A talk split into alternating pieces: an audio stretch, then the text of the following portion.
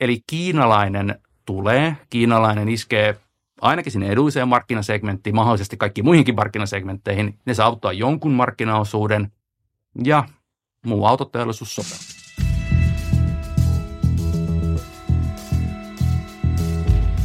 Antti, tiedätkö sä muuten, mistä maasta sun seuraava auto tulee tulemaan?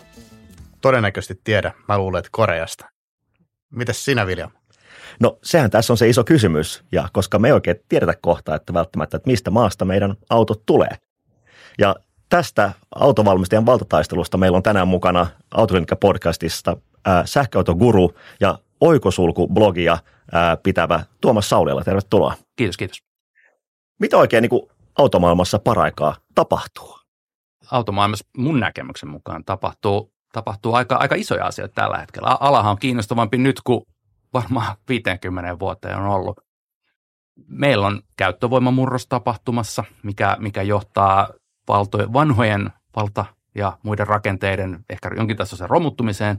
Sitten meillä on hyvin voimakas amerikkalainen kilpailija ollut jo muutama vuoden tässä markkinoilla, joka rakentaa sähköautoja, siis tietysti Tesla. Ja nyt tänä vuonna myös meille Suomeen on ruvennut tulemaan merkkejä, joista varmaan suurin osa ei tiennyt mitään kaksi tai kolme vuotta sitten. Jotain Vojahia ja Bydiä ja tämmöisiä kiinalaisbrändejä, jotka tosiaan tulee aika, aika aggressiivisella hinnoittelulla sisään. Ja Miten kun Tesla kuitenkin niin tota, Suomessa ne myyntimäärät on edelleen aika maltillisia, niin mikä siitä Teslasta tekee niin erikoisen? Onko se se brändi ja Elon Musk? Mä luulen, että se on se brändi aika paljon. Kyllähän Model Y tuolla ensirekisteröintitilastoissa loistaa, että kyllähän siitä on alkanut tulemaan vähän semmoinen massa, massa-auto.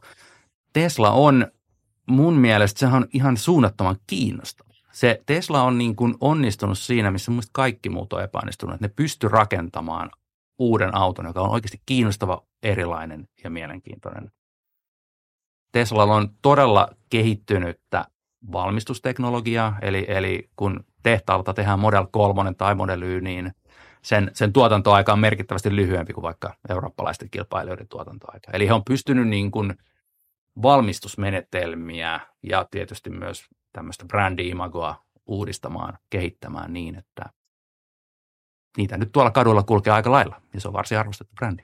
Eli onko tämmöinen niin kuin perinteisen eurooppalaisen autovalmistajan johtoportaan näkökulmasta, niin onko ne niin kuin nyt ristitulessa siinä mielessä, että niin lännestä kuin idästä käytännössä on, on kova kisa käynnissä? Kyllä, kyllä mun nähdäkseni on perinteinen, ehkä saksalainen tai ranskalainen autotehdas joutuu katsomaan sekä länteen, mistä tulee niin kuin länsimaisittain kiinnostavia, tehokkaita, hyvin toimivia autoja, ja sitten toisaalta itään, josta tulee sitten hyvin edullisia ja ehkä vannoutuneen autoilijan mielestä ei niin kiinnostavia ja hyvin toimivia autoja, mutta me kaikki tiedetään, että kyllä autoja myydään hinnalla ja tota, massa ostaa aika paljon siltä pohjalta. Ja jos olisin vaikka saksalainen autoalan johtopamppu, niin kyllä mä olisin huolissani myös kotikentästä, koska vaikkapa just Volkswagen-konsernin tasolla on ehkä viimeaikaisissa talousuutisissa ollut just sitä, että kustannussäästöjä olisi vähän pakko alkaa löytää. Ja me tiedetään, että ammattiliitot on vahvoja ja, ja niin kuin sanotaanko, että saneeraaminen on vaikeaa, niin kyllä mä olisin huolissani kotikentästäkin. No mikä siitä Kiina, kiinalaisista autonvalmistajia tekee niin, niin vahvoja tai eurooppalaisten autonvalmistajien näkökulmasta niin uhkaavia? Siinä on varmaan taustalla, taustalla semmoinen aika pitkäaikainen kehityskaari, ehkä 10-20 vuotta. Kiinalainen autoteollisuus lähti paljon ennen eurooppalaista sähköistymiseen mukaan. Eli ehkä, en tiedä, taustalla on saattanut olla poliittisia syitä, ei haluta olla riippuvaisia tuontiöljystä, halutaan ehkä rakentaa uutta, uutta osaamista. Mutta joka tapauksessa kiinalainen autoteollisuus on pystynyt kehittämään varsinkin tämmöisiä rautafosfaattiautoja, eli LFP-kemialla varustettuja akkuja autoihin eri, enemmän ja paremmin kuin kukaan muu. No ehkä Tesla pois lukien. Eli tällä tavalla kiinalainen tuotanto on saanut sekä volyymiä että teknologista osaamista ja se johtaa siihen, että he pystyvät valmistamaan hyvin edullisia sähköautoja myös vientiin, ei vain omaan markkinaan. Eli, ja itse asiassa, okei, sä mainitsit tämän hinnan ja edullisuuden, mutta nimenomaan siellä on se tekninen tietotaito, niillä on ominaisuudet kohillaan. Ja mitä itse mäkin seuraan alaa, niin onhan siellä todella niin kuin hienon näköisiä, äärettömän laadukkaasti rakennettuja, hinnaltaankin niin kuin siellä sadan euronkin yläpuolella huitelvia kiinalaisiakin sähköautoja. Eli onko tämä merkki siitä, että ne itse asiassa niin kuin ne hyökkää kaikkiin segmentteihin, kaikkia brändiä kohtaan samanaikaisesti? Kyllä se siltä näyttää. Kyllä se siltä näyttää ja eurooppalaiset valmistajathan on jo vuosien ajan tehnyt yhteistyötä kiinalaisten, vaikkapa Saikin. Volkswagenillakin on Saikin kanssa yhteisyritys. Eli, eli, eli kiinalainen samaan aikaan, kun se on tehnyt just tätä kuvaamaasi vähän niin kuin kaikkien segmenttien kehitystä ja hyökkäystä, niin on pystynyt jossain määrin ottamaan myös osaamista ja tietotaitoa Euroopasta. Ja onko siitä trendi, joka voimistuu, että ne eurooppalaiset, vaikka ne pitkään ovatkin jo niin kuin investoineet vuosikymmenen aikana Kiinan autoteollisuuteen, niin onko ne heräämässä taas takaisin siihen, että vai onko se juna itse asiassa mennyt jo? Toi on todella hyvä kysymys ja toi on varmaan aika monen 10 miljardin euron kysymys, että pystyykö, ja, tai totta kai eurooppalainen autoteollisuus pystyy vastaamaan. Kyllähän Saksassa ja Ranskassa tehdään tosi päteviä sähköautoja, mutta onko niiden kustannus kilpailukyky sillä tasolla, mitä Kiinassa tai Yhdysvalloissa on, niin veikkaanpa, että ei ole. Ja on, on kyllä todella hyvä kysymys, että miten, miten tähän kilpailuun pystytään niin kuin lähivuosina tai vuosikymmeninä vastaan. No mainitsit jo, että Teslassa on ainutlaatuinen brändi ja, ja, ja siellä on myöskin se tuotanto, linjastot ja tuotantofilosofia on, on, on hyvin erilainen kuin, kuin mahdollisesti perinteisillä meillä autovalmistajilla. Niin mutta miten USAsta, niin löytyykö sieltä muita haastajia tähän globaaliin autoteollisuuteen? Tesla tulee mieleen, ei juuri muita. No kyllähän tietysti niin kuin Yhdysvalloissa, jos lähdetään katsomaan, niin onhan siellä isoja valmistajia, siis Ford, GM, jotka omalla tavallaan pyrkii sähköautopeliin lähteä mukaan. Mutta tulokset on ollut aika vaihtelevia tähän mennessä. Sitten siellä on myös, ei nyt varmaan voi enää startupeista puhua, mutta tämmöisiä uusia haastajia, vaikka Rivian, joka Yhdysvalloissa tuntuu menevän ihan hyvin, mutta kyllä, kyllä niin kuin, jos katsotaan niin kuin maailman autokauppaa ja markkinaa, niin kyllä se Tesla mun mielestä aika yksin on yhdysvaltalaisena valmistajana maailman markkinoilla sähköautopuolella. No, Kiina nousee, Tesla tulee, Euroopan talouden veturi on Saksa, Saksan veturi on autoteollisuus. Ne Miten käy puristuksessa? Toi on todella hyvä kysymys ja toi on varmaan semmoinen kysymys, että meidän täällä Suomessakin kannattaisi siitä olla jonkin verran kiinnostunut ja huolissaan, koska kyllähän tietysti Saksa on meille ihan merkittävä kauppakumppani ja totta kai nykyisessä maailmanpoliittisessa tilanteessa oma tuotantokyky, oma taloudellinen voima, sillä on aika paljon merkitystä. Itse on kuitenkin sillä tavalla optimisti, että kyllä mä uskon, että se läksy alkaa, niin kuin se ymmärrys on varmaan jo mennyt perille noihin Saksan isoihin autokaupunkeihin. Eli tahtoa varmaan johtoportaasta löytyy asioiden korjaamiseen. Mutta kuinka hyvin ja kuinka helposti ja kuinka isolla tuskalla nämä tämmöiset saneraukset saadaan läpi, niin se on kyllä todella hyvä kysymys. Mutta mi- missä se tavallaan niin ongelma piilee, kun nämä tuotteet on mitä upeimpia, että – Mercedes, Volkswagen, BMW, mm.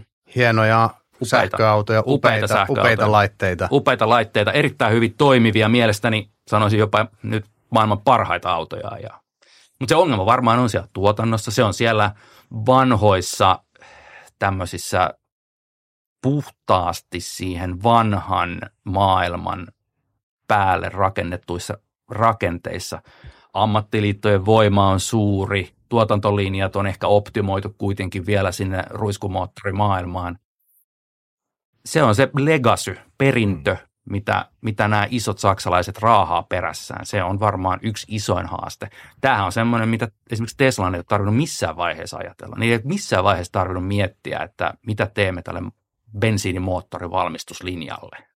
Se... Ja vastavuorosti niin ei tarvitse miettiä sitä, että miten tämä myydään. Sen apin painalluksella hoidetaan, Kyllä. auto luovutetaan ja vastavuoroisesti toki on näiden sun mainitsemien lisäksi niin on vaan se valtava verkosto Kyllä. ja kiinteistöt ja työntekijämäärät, Kyllä. jotka niillä on. Että, että siinä mielessä mainitsit, että okay, itse tuotteissa siis ei ole vikaa, vaan pikemminkin se, se, että ollaan rakennettu niitä autoja jo yli sata vuotta, niin, niin se kyllä näkyy edelleenkin. Ja siinä varmaan sitten, onko, näetkö niin, että näillä uusilla ää, haastajilla on taas sitten siinä niin kuin eniten kirittävää kiinnittää sen itse auton rakentamisen suhteen? Joo, kyllä mä oikeastaan näin ajattelen. Tuossa kävin yhden keskustelun ihan muutama päivä sitten ja oltiin ehkä juttelukumppanin kanssa samaa mieltä siitä, että, että saksalainen, jopa ranskalainen ja moni muukin perinteinen autoteollisuus, niin heillähän on niin valtavan hyvää osaamista vaikka siitä, että miten auton dynamiikka rakennettiin, miten se testataan, miten se auto tehdään niin, että se on oikeasti todella hyvä auto ajaa. Ja tämä osaaminenhan on täysin validia riippumatta käyttövoimasta. Ja mehän nähdään vaikka BMW i4 M50, mikä on aivan niin kuin mielettömän hieno auto ajaa sähköisenä. Hmm. Kyllä siellä näkyy se, se historia, että on osattu testata ja säätää sitä alustaa ja niitä jousituksia ja, ja kaikkea. Mutta sitten samaan aikaan siinä alustarakenteessahan on arkkitehtuuri sellainen, että se on, se on niin kuin suunniteltu myös polttomoottorimaailmaan. Ja tämä on nyt osa siitä perinnöstä, mitä me raahataan perässä. Se näkyy vaikka auton painossa. Jos me otetaan vaaka lukema Tesla Model 3 ja Bemari i4, niin se Bemari on hirveästi painavampi. Okei, se on vähän isompi. Ehkä se on vähän jäykempi ja näin, mutta, mutta siis siinä on kuitenkin merkittävä painoero esimerkiksi. Ja mä uskon, että se johtuu osittain tästä alusta arkkitehtuurista. Onko tämä niin yksinkertainen asia, että ne taistelu käydään Kiinan, eurooppalaisten autovalmistajan valmistajien ja USA välillä? Kyllä vähän kärjistäen joo. Totta kai mainitsin korealainen autovalmistaja, joka taidettiin just valita muun muassa vuoden autoksikin Suomessa, niin heillähän on niin kuin mahtavaa sähköautoisoimista. Että kyllä mä ottaisin melkein siihen niin korealaisen mukaan. Ja sitten totta kai japanilainen autoteollisuus, vaikka me nyt ainakin joskus vähän ihmetellään sitä hitautta, millä vaikka Toyota ja Honda on tullut sähköautoskeneen mukaan, niin edelleen Toyota on mittaustavasta riippuen maailman suurin tai toiseksi suuri autovalmistaja. ei, ei sitäkään pidä niin ei, ei sitä nyt pidä niin unohtaa. Mm, mutta onko ne nukkunut ruususen unta? On. Japanilainen autoteollisuus katsoi aivan liian pitkään vetypoltkennojen perään. Ja, taitaa, ja muutos on, on uskomattoman hidasta. Mutta se vety, monethan sanoo, että ei se sähköautokaan välttämättä ole se vastaus kaikkeen. Ää, onko se sitten se seuraava ja milloin se mahdollisesti voisi olla realismia? Mm, itse en usko vetypolttokenno voimalinjojen koskaan tulevan valtavirtaan. Ne voi saavuttaa joidenkin prosenttien osuuden, varsinkin tuolla raskaan liikenteen, missä tarvitaan niin kuin erityisen pitkiä kuljetusmatkoja, mutta vedyn ongelma on se, että ajokilometriä kohden käyttövoimakustannus on ja tulee olemaan kaiken sen perusteella, mitä nyt tutkimustiedosta voi lukea, niin 3-4-kertainen sähkövero.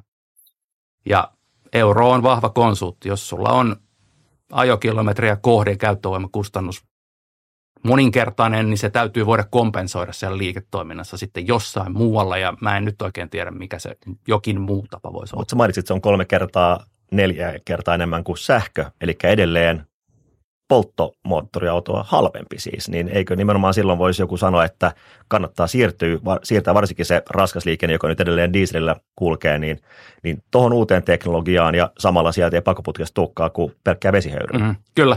Sitten sit voidaan esittää vastakysymys, että jos sulla on vaihtoehto siirtyä vähän vaikka samanhintaisen tai halvempaan vetyyn tai aivan valtavasti halvempaan sähköön, niin miksi miksi et siirtyisi sähköön? Ja toi kysymys toki moni muukin autoilla tänä päivänä jopa itseltään kysyy, että miksi siirtyisin vaikka nykyisestä dieselistä. Mutta mä sanoisin tohon, että miten akkumetallit?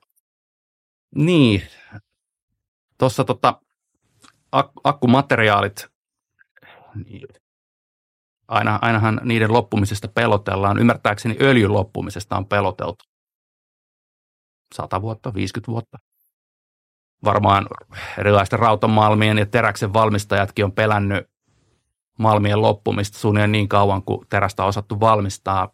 Tällä hetkellä ei ole mitään merkkiä malmin loppumisesta. Ja paras osoitus siitä mun mielestä on se litium-ioni akun hinta per kilowattitunti. Niin kauan kuin sitä on seurattu, siis niin kauan kuin litium-ioni akkuja on ollut olemassa jostain ehkä 1990-luvulta asti, se hinta on laskenut aina ja jatkuvasti riippumatta siitä, että nyt sähköautoistumisen myötä kysyntä on itse asiassa räjähtänyt. Jos meillä olisi aitoa uhkaa malmien vähenemisestä, niin sen pitäisi näkyä siellä hinnoissa, mutta se ei näy. Aivan totta. No takaisin tähän niin kuin sähköautovalmistajien tai kaikkien autovalmistajien niin kuin väliseen sotaan. Öö, ollaan niin kuin hintasodassa oltu pitkään, on, on kaiken näköisiä suuriakin liikkeitä tapahtunut ja toki varmasti niistä nyt viime aikoina nähdään, että valitseva taloustilanne vahvasti siihen vaikuttaa. Ää, loppupeleissä tässä niin kuin taistelussa, niin loppukuluttajien lisäksi, totta kai tämä on kaikille autonostajille hyvä asia, että on kovaa kilpailua, mutta ketkä sitten tämän muuten niin kuin sun mun näkemyksen mukaan tulee voittaa? Toi on todella tiukka, hyvä kysymys. Mä itse uskon, että toki nyt, nyt mennään niin kuin vahvasti spekulaation puolelle, mutta tota, ei me oletettiin, että sulla on ihan... kristallipallo, niin, ylähylly kristallipallo. Joo, siis jos me katsotaan nyt vähän historiaa taaksepäin, autoalallahan pitää ymmärtää, että syklit on valtavan pitkiä. Jos me mennään, mennään ajassa vaikka 40 vuotta taaksepäin, niin me nähtiin japanilaisen autoteollisuuden nousu, varsinkin Yhdysvalloissa japanilainen auto, siis Toyota Honda, pysty lyömään pikappien ja ties minkä tehokkaiden V8 keskelle, semmoisen aika edullisen Toyota Camryn tai ties minkä auton. Ja jos me katsotaan nyt ihan tätä aikaa, niin siellähän se Toyota ihan hyvin menee Yhdysvaltain markkinoilla. Sulassa sovussa GM Fordin ja Tesla ja ties kenen kanssa. Että tässä varmaan käy jotain samaa. Mehän sama koettiin Hyundain osalta Suomessa. Hyundai, korealainen valmistaja, tuli Suomeen. Aluksi me vähän ihmeteltiin sitä, ja nyt me on ihan fine sen kanssa, että kaverilla tai naapurilla on Kona Electric tai Ioniq 5. Eli, eli kiinalainen tulee, kiinalainen iskee ainakin sinne edulliseen markkinasegmenttiin, mahdollisesti kaikki muihinkin markkinasegmentteihin. Ne saavuttaa jonkun markkinaosuuden ja muu autoteollisuus sopeutuu. Mm. Ehkä kivuliaasti, mutta kuitenkin saksalainen, ranskalainen skaalaa sitä omaa tuotantoaan siten, että se istuu tähän markkinaan. Ja voiko se olla niinkin, että yksi esimerkki me nähdään länsinaapurista on, että Ruotsin lipun alla mennään, mutta itse tuotanto tietysti ja omistaja on, onkin sieltä kiinnostunut. Kyllä, Kyllä. Eli sitten me astutaan tämmöiseen markkinoinnin ja mielikuvien maailmaan, jotka automaailmassa on hirveän tärkeitä. Me, me kaikki ehkä ajattelemme, että me ostamme automme järkipohjaisesti, mutta jos me tutkimme nyt vähän asiaa ja ollaan rehellisiä, niin tunteilla on mielettömän iso merkitys. Geely, kiinalainen omistaja nykyiselle Volvon henkilöautolle, on tämän pelin pelannut upeasti. Siitä voisi kirjoittaa oppikirjoja. Ai vitsi, mä odotan sitä, että mä saan mun sähkösaapin. Mäkin toivon, että semmoinen jostain tuli. Saab 96 sähköversio, Nevs. sama muotokieli. Nevshän sitä yritti. Mutta. Nevs sitä yritti, joo. Kyllä, mutta mit, mitä hyvää ne on siis onnistunut tekemään?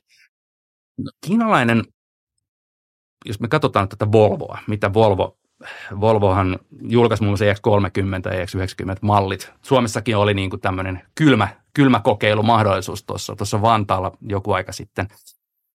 Volvo on ja tai siis GL omistajana on mun mielestä upealla tavalla antanut työrauhan ja rahaa kehittää kunnollinen autoalusta. Jos me katsotaan nykyisiä Volvon malleja, XC40, C40 ja sitten näitä tulevia EX30 muuta, niin ja tietysti V60, mitä kaikkea niitä on, niin onhan ne upeita autoja. Ne on hienoja autoja. Ja ne ratsastaa nimenomaan tällä ruotsalaisella brändillä. Se on Ruotsin lippu laitettu siihen oveen ja on, nyt en muista minkä ruotsalaisvalmistajan kristallinen vaihdekeppi tai jotain tällaista – Orrefors taitaa olla. Joo, Kyllä. taisi olla. Samaan tehdään Göteborgissa ja, ja, ja tämä on niin kuin upea brändäystemppu kiinalaiselta toimia. Onko se mikään temppu? Eikö se aina brändäys ole tämän tyyppistä? On, on. Brändäyshän on oppikirjassa aina hirveän helppoa. Käytännön toteutus ei aina niin helppoa. Samaan aikaan Geeli on pystynyt tätä samaa Volvon alustaa, juuri mainitsema Polestar, viety vanha Volvon virityspajan brändit, tehty siitä uusi, synnytetty se uudestaan tehokkaan sähköauton brändinä. Kävin Amsterdamissa muutama viikko sitten katsomassa sikäläisen Lynk and Go-brändin tämmöistä aivan Amsterdamin ydinkeskustassa olevaa voimakkaasti brändättyä autokauppaa, joka Lynk Go on oleellisesti Volvo XC40. Se on vaan täysin eri näköinen, mutta sama alusta siellä on sama tekniikka. Ja siinä sen sijaan, että sitä ajoneuvoa myytäisiin hevosvoimilla tai, tai hienoilla vanteilla, niin se, se myydäänkin kaup, niin kuin tämmöisellä niin kuin, sen sijaan, että sen auton ehkä ostaa, sen voi ostaa itselleen, mutta se myydään kuukausitilauksella. On, myyjä teki hetki rinnastuksen Netflixiin. Sä vaan maksat kuukaudessa 500 tai 600 euroa ja sitten sulla on se auto. Sä voit kännykkäsovelluksella jakaa sen kaverille, jopa tienata itse rahaa sillä, että sä laitat se yleisesti jakoon. Eli tämä on niin kuin tämmöistä aivan upeata tuotteistamista, joka on pystytty tekemään sinänsä aika perinteisen Volvon autotekniikkaa. Eli onko se niin, että itse asiassa tämä sun Geelin nyt mainitsema esimerkki, niin se ei olekaan sitten tämmöinen kuin trojalainen hevonen, joka sitten tulee ja yllättää, vaan, vaan ja, ja sitä, sitä kautta tämä niin tämmöinen sota itse asiassakin lässähtää, vaan ne on tajunnut sen, että jotta eurooppalainen kuluttaja, niin hän edelleen haluaa sitä tiettyä asiaa, jolloin sä et voi tulla ja tuputtaa ainoastaan sitä ehkä kiinalaisen tässä kohtaa autovalmistajan filosofiaa, vaan nimenomaan pidetään se eurooppalainen ydin, se ruotsalaisuus tässä kohtaa. Ja sitä kautta saadaan, saadaan se asiakas edelleenkin arvostamaan sitä kyseistä automerkkiä. Oli se ja sama, kuka sen omistaa ja kuka sen valmistaa siellä taustalla. Joo, kyllä mä, mun mielestä tämä on ihan oikea arvio, että kyllä siellä on ymmärretty, ymmärretty että mi, mit, mitä nappulaa painaa ja mitä viestiä korostaa. Kyllä. Mä joku kerta kävin Triplan kauppakeskuksessa ja olin siellä alimmassa kerroksessa ja katsoin, että wow, siellä oli showroomissa tosi makeen näköinen auto. Se oli Voija. Voija, kyllä. Joo, en ollut koskaan aikaisemmin nähnyt sellaista.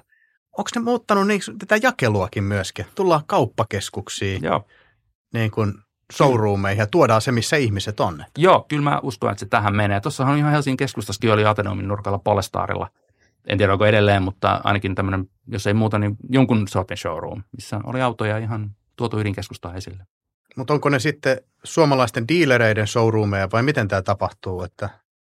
Ymmärtääkseni tässä on käynnissä semmoinen toisenlainen niin kuin murros, joka koskee ihan kaikkia autovalmistajia, että, että tota, yhä enemmän se auton valmistaja haluaa pitää sen koko myyntiketjun, koko arvoketjun hallinnassa. Teslahan on tästä ihan kouluesimerkki, että, että mitä tosi puhuttiinkin, että nappulaa painamalla Tesla voi tilata netistä tai sitten Teslan omissa myymälöissä, Suomessa Vantaalla muun muassa, niin voi käydä sen tilaamassa. Ei niitä dealerit myy, muuta kuin käytettynä tietysti.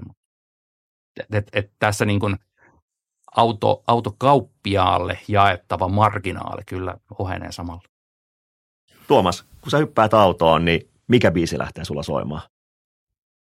Mä oon, mä oon semmoisessa elämäntilanteessa, että, että vaikka olenkin ratin takana, niin mulla ei ole valtaa tähän, tähän radiolaitteeseen tai äänentoistoon. Että sen yleensä nuoriso päättää mun puolesta. Että, et, et jos itse saan valita, niin mä lähden tuommoisella suomalaisella pop-rock-musiikilla. Kuulostaa hyvältä. Joo. Ootko tilannut autoa netistä? En ole tilannut autoa netistä. On, on selaillut kyllä netistä, varmaan niin kuin me kaikki ajoittain sitä tehdään, mutta to, en ole tilannut. Ei vielä nappia painettu, aika autokuve on varmasti aina kova. Aina ajoittain. Kiitos Tuomas, että pääsit Autoklinikka-podcastiin. Kiitos. Kiitos paljon.